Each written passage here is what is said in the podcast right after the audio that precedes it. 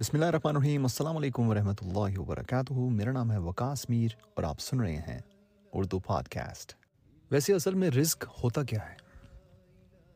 کیا ہماری چھوٹی سی سوچ اللہ تعالیٰ کا ہمیں جو وعدہ، ہمیں وہ بار بار بتاتا ہے قرآن میں کہ رزق میں تمہیں دوں گا، کیا ہم اس وعدے کو سمجھ سکتے ہیں کہ اللہ تعالیٰ جب وعدہ کرتا ہے رزق کا، تو اس رزق کا مطلب کیا ہے؟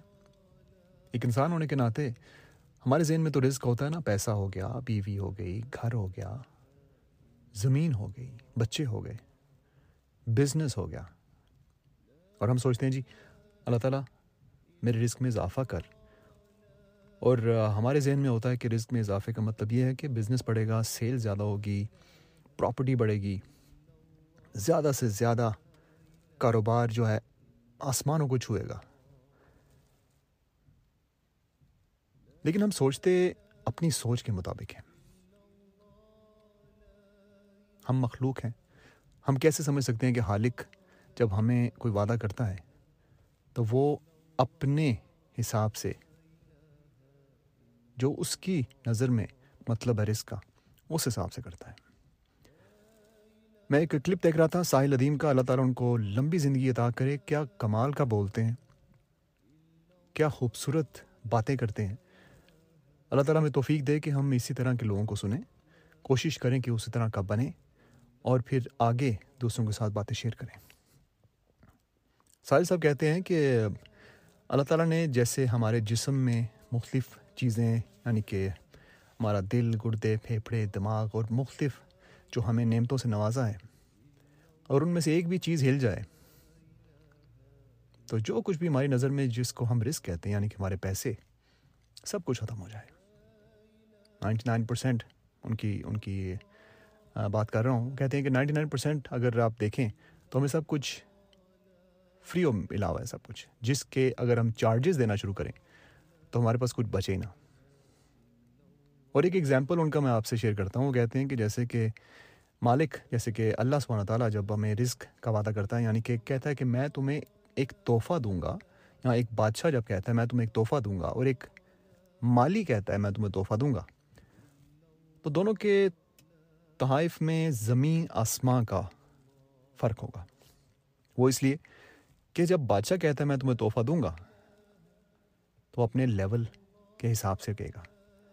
جب مالی کہے گا، تو ظاہر سی بات ہے، جتنی اس کی اوقات ہوگی یا جتنا وہ افورڈ کر سکے گا، وہ اس حساب سے کہے گا۔ تو آپ ذرا خود سوچیں۔ اللہ تعالیٰ کی طرف سے جتنا کچھ ہمیں اس نے جس جس جس نعمت سے ہمیں نوازا ہوا ہے، ان میں سے کتنی ایسی چیزیں ہیں جو، جن کا ہم کرایہ دے رہے ہیں فار ایگزامپل آپ کہہ لیں۔ مجھے یاد پڑتا ہے کہ کچھ عرصے پہلے میری صحت خراب ہوتی ہے۔ میں ہسپتال پہنچ گیا اور سانس کا مسئلہ بڑھ گیا۔ الحمد للہ میں مسجد میں مؤذن بھی ہوں، اذان بھی دیتا ہوں۔ تو مجھے بہت جلدی محسوس ہو جاتا ہے جب سانس اکھڑنے لگتی تھی۔ طبیعت خراب ہونے شروع ہوگی، ہسپتال چلا گیا۔ اور وہاں پر جا کے محسوس ہوا جب سانس اکھڑتی تھی بات کرتے کرتے۔ تو اذان جو تھی وہ بالکل ایک سیکنڈ کی لیے میں اللہ اکبر کہنے کی کوشش کرتا تھا، تو سانس جو ہے اکھڑ جاتا تھا اور کھانسی شروع ہو جاتی تھی۔ تو اس ٹائم میں سوچ رہا تھا کہ اللہ تعالیٰ تم نے کس نعمت سے مجھے نوازا ہوا تھا؟ اور بندہ سوچتا نہیں ویسے اس کے بارے میں۔ آنکھ کو لے لیں، آپ کی آنکھیں خراب ہوتی ہیں۔ آپ کو نظر نہیں صحیح طرح آتا۔ آپ کو لینزز لگانا پڑتے ہیں۔ اور کئی دفعہ یہ بھی ہوتا ہے کہ آپ کی آنکھ پہ لینس جو ہے صحیح طرح سے فٹ نہیں آتے، تو آپ بالکل بھی صحیح طرح نہیں دیکھ پاتے۔ تو جو کچھ آپ نے دیکھا ہوتا ہے غلط، جو کچھ اللہ کو ناپسند ہے، پھر آپ سوچتے ہیں۔ کہ میں نے تو اس کا جواب دینا ہے ایک دن۔ یہ ساری کی ساری نعمتیں میں کس طرح استعمال کرتا رہا؟ یہ سارا رسک تھا۔ اور جب اللہ تعالیٰ کہتا ہے میں رسک دوں گا، تو وہ سچ مچ میں اپنے لیول کا رزق دیتا ہے۔ اپنے رزق میں اگر آپ چاہتے ہیں کہ اضافہ ہو، تو آپ کوشش یہ کریں کہ اس میں دوسروں کا بھی حصہ ڈالنا شروع کر دیں۔ اس سے فائدہ کیا ہوتا ہے؟ اس سے فائدہ یہ ہوتا ہے، اس میں لاجک بڑی زبردست ہے۔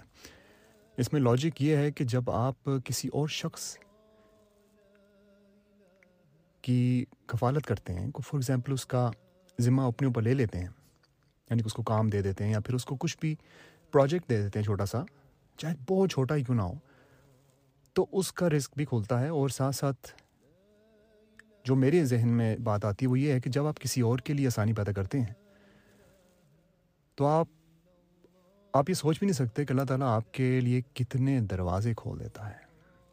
کیسے آپ کے لیے آسانیاں پیدا ہوتی ہیں، کس طرح سے اس کے رزق کو پورا کرنے کے لیے اللہ تعالیٰ آپ کا رزق بڑھا دیتا ہے۔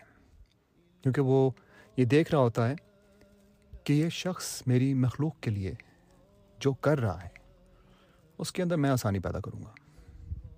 کبھی کر کے دیکھیں۔ میں مفتی لوگوں کے لیے چیریٹی اکٹھی کرتا ہوں اور ڈسٹریبیوٹ کرتا ہوں مختلف مختلف لوگوں کے آپریشنس کے لیے۔ تو میں اپنے پرسنل ایکسپیرئنس سے بتا سکتا ہوں آپ کو کہ مجھے جب بھی کسی مشکل موڑ سے گزرنا پڑتا ہے، تو میں ایک دم اپنے دوستوں کو یا ادھر ادھر پوچھتا ہوں کہ کیا کسی کو ایمرجنسی میں کوئی ڈونیشن چاہیے؟ کیا کوئی ایسی مسجد ہے جس کو پیسے چاہیے؟ کیا کوئی ایسا بندہ ہے جس کا کوئی آپریشن کروانا ہے؟ اور جب میں ان کے لیے پیسے اکٹھے کرنا شروع کرتا ہوں، تو بھی پیسے کرنے، اکٹھے کرنے کا بھی سوچ ہی رہا ہوتا ہوں۔ تو نہ جانے کہاں سے بزنس کی ایسی اپرچونیٹیز آتی ہیں کہ آپ سوچ بھی نہیں سکتے؟ اور میرے ساتھ اتنی دفعہ ہو چکا ہے۔ اتنی دفعہ ہو چکا ہے کہ یہ ایسا فارمولا ہے جو کہ ہمیشہ کام کرتا ہے۔ اور جو آپ میں سے جو لوگ چیریٹی کے ساتھ جن کا تعلق ہے اور جو اللہ کے اللہ کے لیے کام کرتے ہیں، وہ اس چیز کے گواہ بن سکتے ہیں اور اس چیز کو سمجھ سکتے ہیں کہ میں کیا کہنے کی کوشش کر رہا ہوں۔ تو ایک بار پھر جب آپ رزق کے بارے میں سوچتے ہیں، تو بس اتنا ذہن میں رکھیں کہ جب اللہ تعالیٰ وعدہ کرتا ہے، تو وہ اپنے لیول کو سامنے رکھ کے کرتا ہے۔ اور اس کا دیا ہوا رسک اور اس کے رسک کی ڈیفینیشن یا مطلب جو ہے، وہ ہم کبھی بھی سوچ نہیں سکتے۔ اللہ تعالیٰ سے ہمیشہ اچھے کی توقع کریں اور پھر دیکھیں کہ کہاں کہاں سے دروازے کھلتے ہیں۔